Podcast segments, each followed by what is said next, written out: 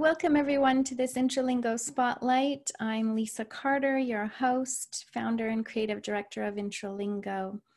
Uh, we are so happy to be featuring JL Powers today. So, welcome, Jessica. Hi. so good to have you here. Thank you. Yeah. So, Jessica, you are you're an author, and we're going to be talking about two of your books today, primarily Underwater, um, but also the prequel to that. Uh, you're also a publisher at Catalyst Press. You are an editor at Cinco Puntos Press. Um, you're an advocate for diversity in children's literature. Uh, and I saw that just a couple of weeks ago, Publishers Weekly um, named you as one of their MVPs. So, congratulations on all of that. Thank you. That was a surprise. a wonderful surprise. Yeah. So what what would you say is the core of all of your work? Like it's it's very disparate, but it's all related. How do you describe uh, what you're about in your work? Well, um, you know, I had an experience as a child of intense fear. I grew up in a religious household, and um, around the time I was nine or 10, I ended up having, you know, intense fears that demons were going to come and possess me. And this went on for a period of about 10 or 15, or sorry, 10 or 15 months, maybe a year and a half or so. And um, the, what saved me were books. I learned to, um, you know, read until very late at night. I'd wait until my parents went to bed. I was just sort of kind of holding on, like mm-hmm. praying, because again, I was deeply religious. Um, and I would um, pray until they went to sleep and then I would get up and I would read until I was exhausted, usually until two or three in the morning. And I was reading probably 20 books a month, or, you know, 20 books a week, sorry, oh um, gosh. period. And um, my mother had no idea what I was going through. Um, I didn't really talk to her about it. But as a result, you know, I became this intense reader, and books literally saved me. They catapulted me out of who I well, the, the fear I was experiencing as a person and into the realm of these other worlds where um, I could be safe. And um, I think that that legacy of books as a safe place mm. has always stayed with me. And books as, I mean, salvation is not, um, you know, too much for me to say. Like books is a form of salvation mm. um, sounds a little bit over the top to a lot of people, but um, but to me, I fundamentally see books as a transformative um, force in the world in ways that um, other things are not, because they engage the mind and the imagination and the emotions. In you know, I mean, movies I don't think engage us in quite the same way. Music doesn't, even though I believe those are also transformative um, things in the world. Um, but books, I think, are are you know much more much bigger elements, um, and so that's what I bring to my work. Um, is you know this this belief in books as a change, um, as a force for change in the wow. world. That is fantastic. That is, um, I think it is, well, particularly insightful about you and your work, but also just in terms of the world we live in today, which is surrounded by, we are surrounded by so much fear, um, so much division. And I couldn't agree more about the transformative power of books. And honestly, it is why I'm doing what I'm doing as well um, to, to find ways to open us all up to the bigger world uh, without being afraid of it. Right. Mm-hmm. That's fantastic. So, the book that um, we're talking about today primarily is Underwater. It's the second book in a series. As far as I know, only two. There it is, lovely. And um, uh, it it's preceded by this thing called the future. And Kosi is our protagonist. She is a teenager and young woman in South Africa, in Mbali, a township. Um, I read this thing called The Future just a little over a year ago. and uh, Kosi has stayed with me actually ever since. And so when I learned just a little while ago, a month or so ago, that Underwater uh, was available, you had published it, uh, I was so excited to to follow Kosi's story and to see what became of her. Um, and I understand that that was the case for you as well. You hadn't intended to follow her story. No, I wrote the first book with a lot of fear and trembling because it's not something that I um, take lightly. The um, task of writing a character who's not from my culture. Um, and um, so that was something that I never actually intended to do. Mm-hmm. Um, I was, you know, in graduate school and, and working very hard in my graduate studies of African history and um, the Zulu language and things. And I, I ended up, you know, writing the book and thinking this will all, only ever be for me. But, um, but I ended up, you know, publishing it and, and I thought that was it. I um, did write another book set in Somalia, um, a book that was commissioned and was received very, very well by the Somali community as well and I, I thought maybe again that was it.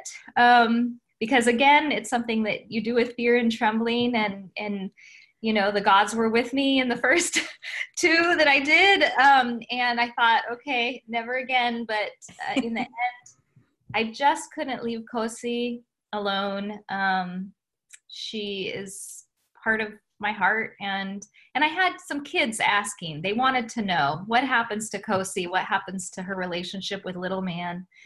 And um, so i ended up writing this. It took a while mm-hmm. uh, because of all the other things that i have going on. Mm-hmm. but um, you know that's uh, you can see my child in the background. Yes yes.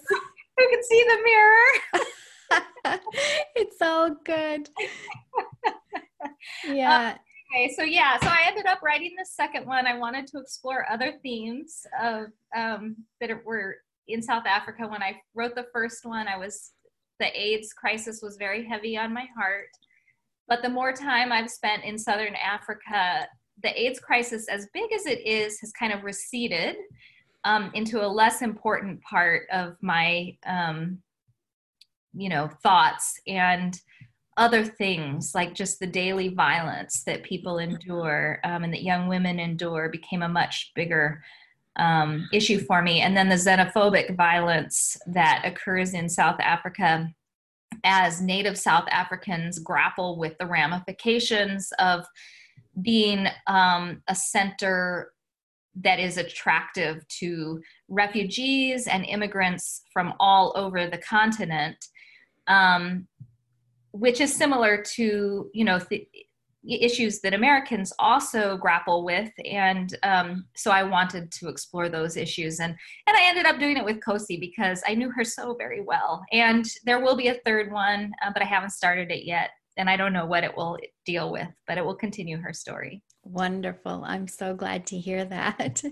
you you say so much there that that I want to follow up on absolutely. And and let's just start with, um, as you say, your own connection to Africa and South Africa in particular. It, it started as a as a study for you.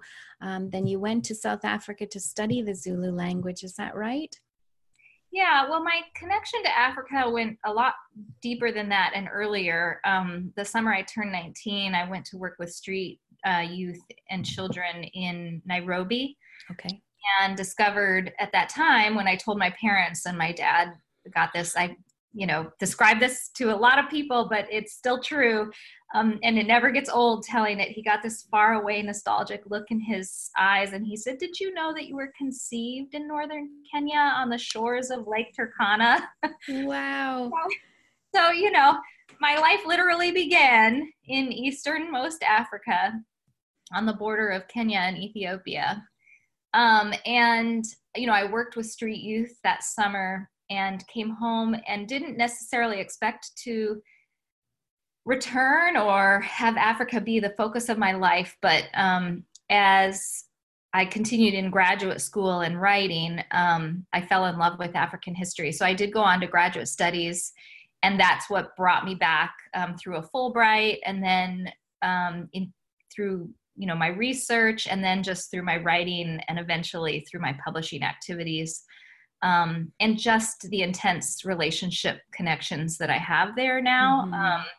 Those are family in nature. They are not, um, you know, they're complex and they're deep and they're ongoing and cannot be cut off. And um, it would be like cutting off a branch of my family. So um, that's that's it in a nutshell but really that encapsulates you know i'm 45 so 45 years of history mm-hmm. although 25 of intensive um, contacts you know? yeah that's a long time and you know it, it really does come through i mean i'm i'm certainly not african and i i can't speak to that either but you know i have been and um Kosi herself like is is such a and everything that you talk about in underwater is um, is universal but yet at the same time so unique particularly as you say to south africa at this time um, because it does deal with all of these complex issues uh, of violence and xenophobia and immigration and um, and poverty. You know, a lot of this stems from from poverty. Um, yeah, it, I think it is, as you say, also it's universal because it's not themes that we're not familiar with in North America either. Mm-hmm. Right. What does this context um, add to it for a North American reader? Well, you know, I mean, I so I was a professor for many, many years, and one of the things that I discovered um, was that people need a safe place to talk about issues that are deeply relevant to them, and one of the ways to achieve that, especially with issues that are um, you know potentially divisive and explosive is to talk about them in a context that is completely apart from the one that um, you have to deal with. And so i think that for a north american audience this is a way to talk about immigration um, why immigrants from poorer countries or war torn countries or countries torn apart by gang violence and, and the like might be attracted to a region of relative economic stability and relative um, safety, although South Africa is much more violent than the United States, but still has this legacy of, um, you know, economic stability and um, and when and also xenophobic violence and and racism. And when we take it out of the context of the familiar and you know what we might um, rub up against in our daily lives that can can cause a lot of tension and conflict we're able to discuss it a little bit more safely and and look at it i think a little bit um, you know more boldly. And in fact when i first wrote this thing called the future um, a dear friend of mine who actually took the photos for both this thing of the young woman um, on this thing called the future and on underwater i didn't don't have a copy mm. called the future on me right now but um, he he works in publishing and is and is in fact um, works for the distributor who now distributes my books that I publish through Catalyst Press throughout Southern Africa. And he told me at the time, this is such a wonderful novel, but right at the moment, it would be competing against a lot of books about AIDS that are poorly written, and people have AIDS fatigue, like young people have AIDS. Right. They don't want to talk about it anymore. This is not, you know, unfortunately, yours rises rises above the pack in terms of how it deals with it but it's just not a good time to release it well that was in 2011 and we just released it in south africa along with underwater it's getting a wonderful reception now and and that's because there's been a little space in time where mm. kids breathe and, and look at it and the same is true for you know any of these other issues is that sometimes some issues are just a little too close to the surface and people can't look at them or they're just a little too familiar and too close to the heart and people can't look at them hmm. and and so i think that my books bring these relevant topics to us but from a you know located in a place that's entirely separate and people i hope young people, teachers, and others can examine the topics without the level of conflict and tension that they might if you know i was writing about um, immigrants from central america and mexico which you know by the way i do publish books like that in yes.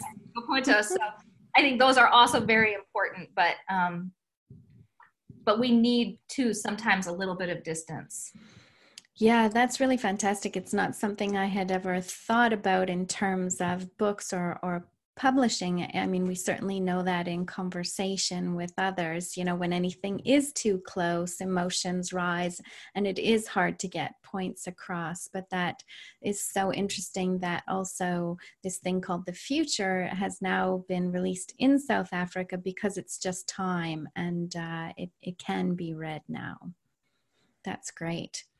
So um, I would love for you to read the beginning of Underwater so we get a sense of Kosi and who she is and uh, what's about to happen. Absolutely. So I'm going to read chapter one. It's a very short chapter. Yes. so nobody, you know. That's right. Oh, ah, oh no, it's going to be a long thing. Um, so chapter one and this happened three years ago. So, three years before this main start of the novel. So, chapter one, three years ago. I don't know how or when the Amadlozi choose someone, if you are destined from birth, or if at some point when you are growing, they notice something, they point to it, they say, There, there, right there, that one. She is meant for us. She will be our voice to the people chosen. Chosen means you don't choose, somebody else chooses for you. In this case, all the people who come before you, your ancestors, your mothers, fathers, grandmothers, and grandfathers, all the greats backing up for all of time to the beginning of earth. They will not give up until you answer, and your answer must be yes, or you will go crazy. Mina, I was chosen three years ago. Mama was dying of the disease of these days. A neighbor sent a witch to curse us. A man was stalking me. And through all of that, they came. They spoke. Hamba, they said, Hamba. They spoke the same word over and over until I obeyed, until I started walking. Not in any particular direction, just wherever they said to go. Here, there, a, circu- a circuitous journey that finally led me right back to my home here in Mbali, the place of flowers. They led me to the mountains. I scaled boulders, slipped on icy slopes, froze fingers. They led me deep inside a bowl of sandstone rock that looked as though only the Lord of the skies could live there in its cold, barren beauty. I soaked in its silence until they led me out again. They led me into the forest. I sat at the foot of a tree for days, waiting. I didn't even know what I was waiting for. But then the tree spoke, not with human voices, but something deeper that I felt through the earth and the trunk and the leaves. They told me which plants could heal bronchitis, which could give the sick an appetite, which could cure depression and loneliness. I gathered winter herbs, crushed and dried them, and stored them in bags that hung from the belt slung around my waist and then they led me to the river, the Tukela. It was swollen with spring rains, the waters choppy, angry. I sat on the edge, knowing I could not cross. I do not know how to swim, and what about the crocodiles? This is what I told Mkulu, the ancestor who first called me, the one who spoke to me more than any other. I imagined myself flailing around, sucked under, water filling my lungs, choking me, Perhaps a crocodile grabbing me with its powerful teeth and making a meal of me. Step into the water, Mkulu said. I sat very still in disbelief. Go into the water, he said. I will drown, I said. You will not drown.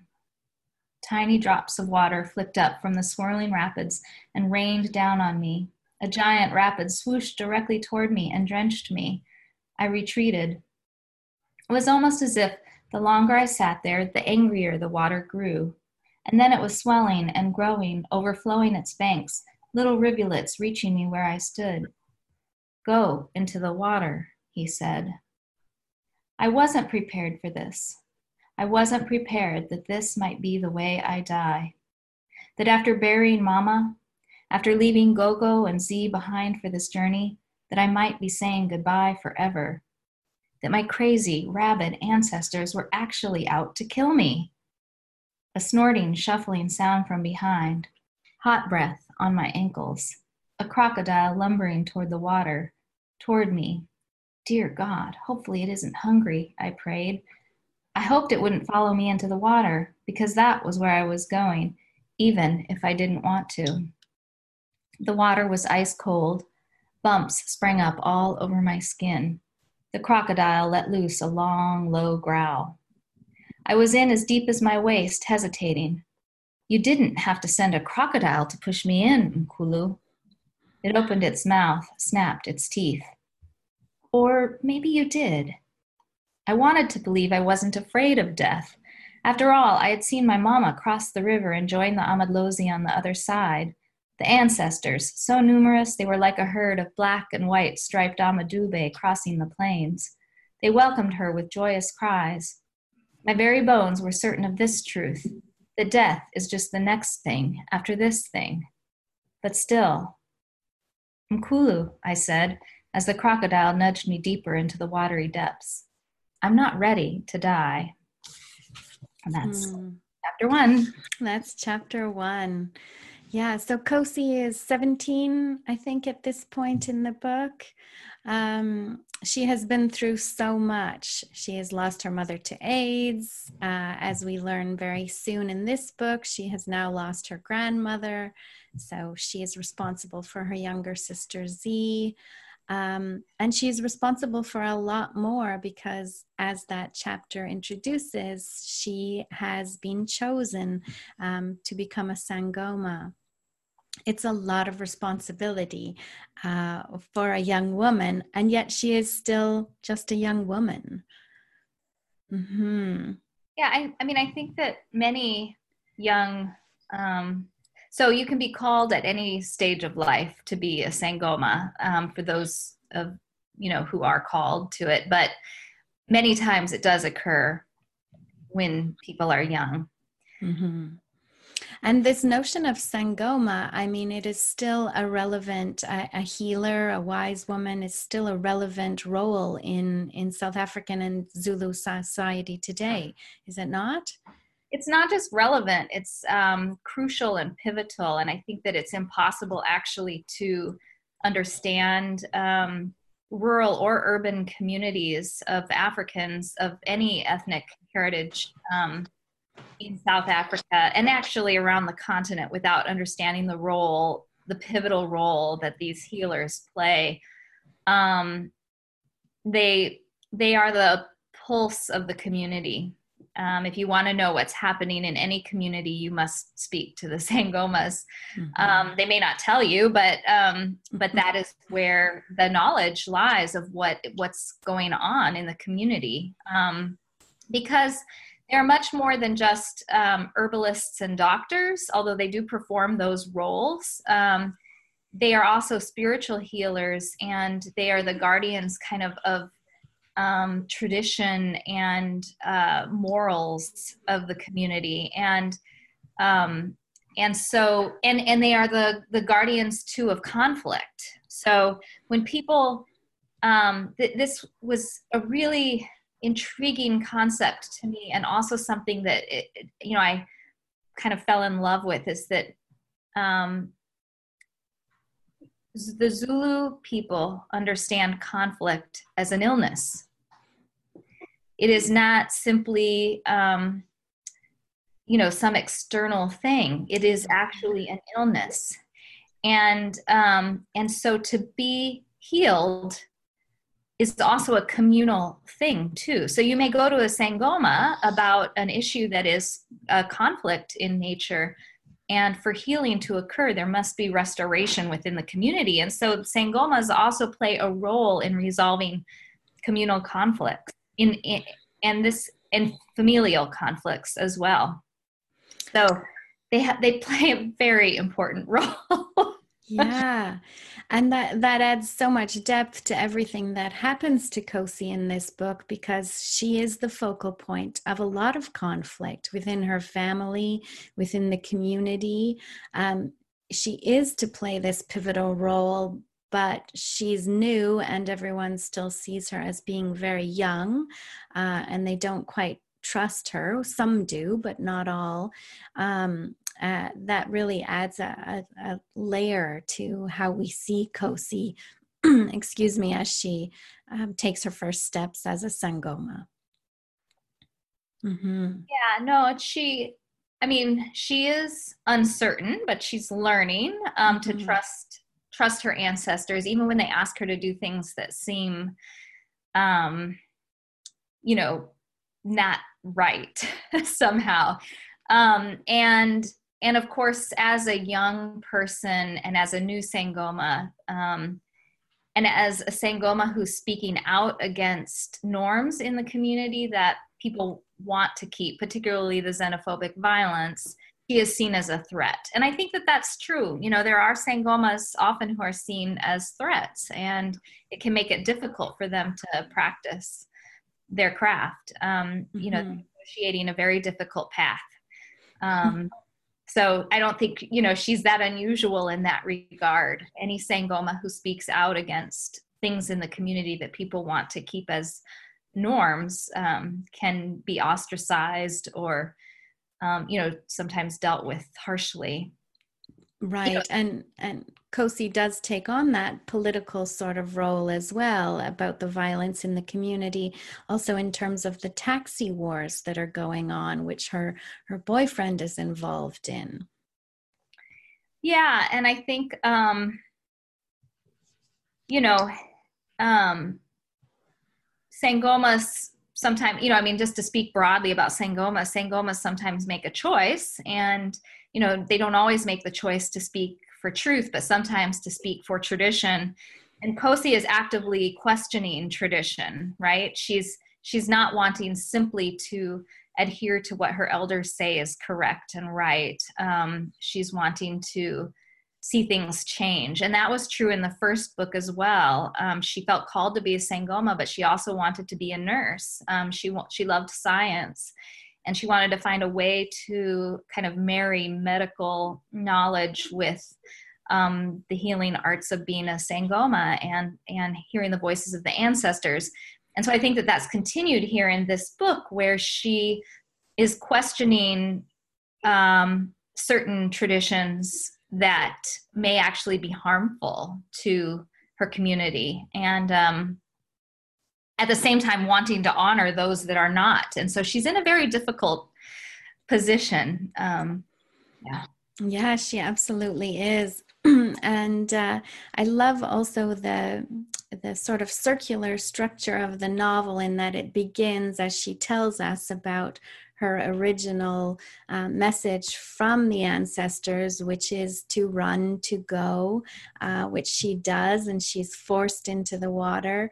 And the book ends with that as well. She is also told again by the ancestors to run, to go.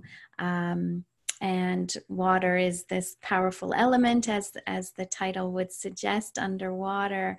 Um, so in some ways so much has progressed and yet we're we're back at the beginning again. A whole new phase is about to start for kosi's life. Well you know she has this moment early on where she's um, you know, she's talking with a Somali immigrant, and he had been a medical doctor in his old country, and now he owns a small tuck shop, and he sells cigarettes and oranges and and soda pop. Um, you can tell my parents were from the Midwest. Um, it's good. I'm Canadian. um, and you know, I mean, he feels, you know, it's difficult for him and, you know, Kosi reminds him that his role is still an important role in the community. But for her, she's also thinking, what is it like to have to leave everything behind in order to be safe, mm. in order, um, you know, to save your life? And she has to endure that at the very end, right? She has to flee for her very life. And so she actually experiences what the Somali immigrant had to experience leaving his war torn country. And I, I think that, um, you know, most of us don't have to put ourselves quite in the shoes of other people in that way, but it, you know, there's, there's all of these sayings, right? You know, walk in another, you know, walk in another person's shoes or moccasins for so many miles before you judge them or, um, and I think that we can all do that and we all should do that. Mm, I couldn't agree more. Absolutely. Well, you've taken us really to um, a place many of us have never been in, in Kosi's story. Uh, and yet, as I said, at the same time, it's extremely universal. Um, there's so much for any one of us as a reader to discover in this book and to talk about. Um, it's really. Um, it's really rich and deep, um, and yet it's it's it's written for young adults. It is um, very accessible. What would you hope that readers will take away from this? Oh, I get asked that question a lot, and I never quite know how to answer it. Um, and uh, apologies that that little ding came through. Um, I thought I had turned everything off, and I don't worry. um, so um, I never quite know what to say. I guess you know. I mean, I love South Africa so much, and um, I love the African continent so much, and I love Africans so much. And I guess I just would love to invite people in to experience the beauty and the richness, but um, also the harshness, you know, um, and and and see something other than what they see on the media. Um, and I guess that that would be true for me also with the books that I publish, um, mm-hmm. both for Catalyst Press and for Cinco Puntos.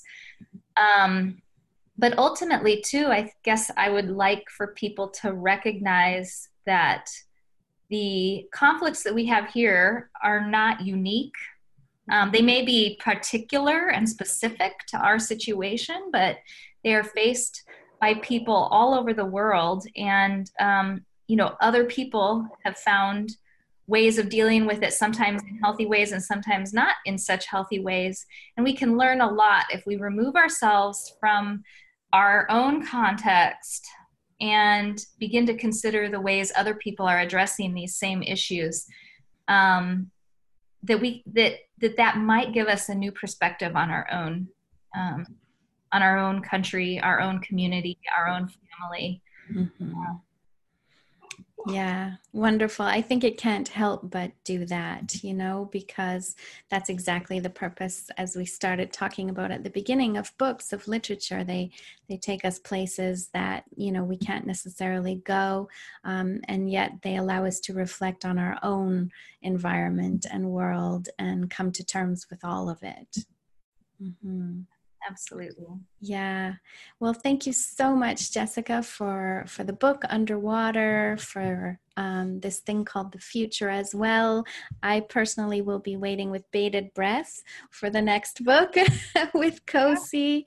Um, yeah thank you for all of the books that you publish as well we will um, make sure to include your full bio and links in the show notes so that everyone watching knows how to find you and your work um, and read the books.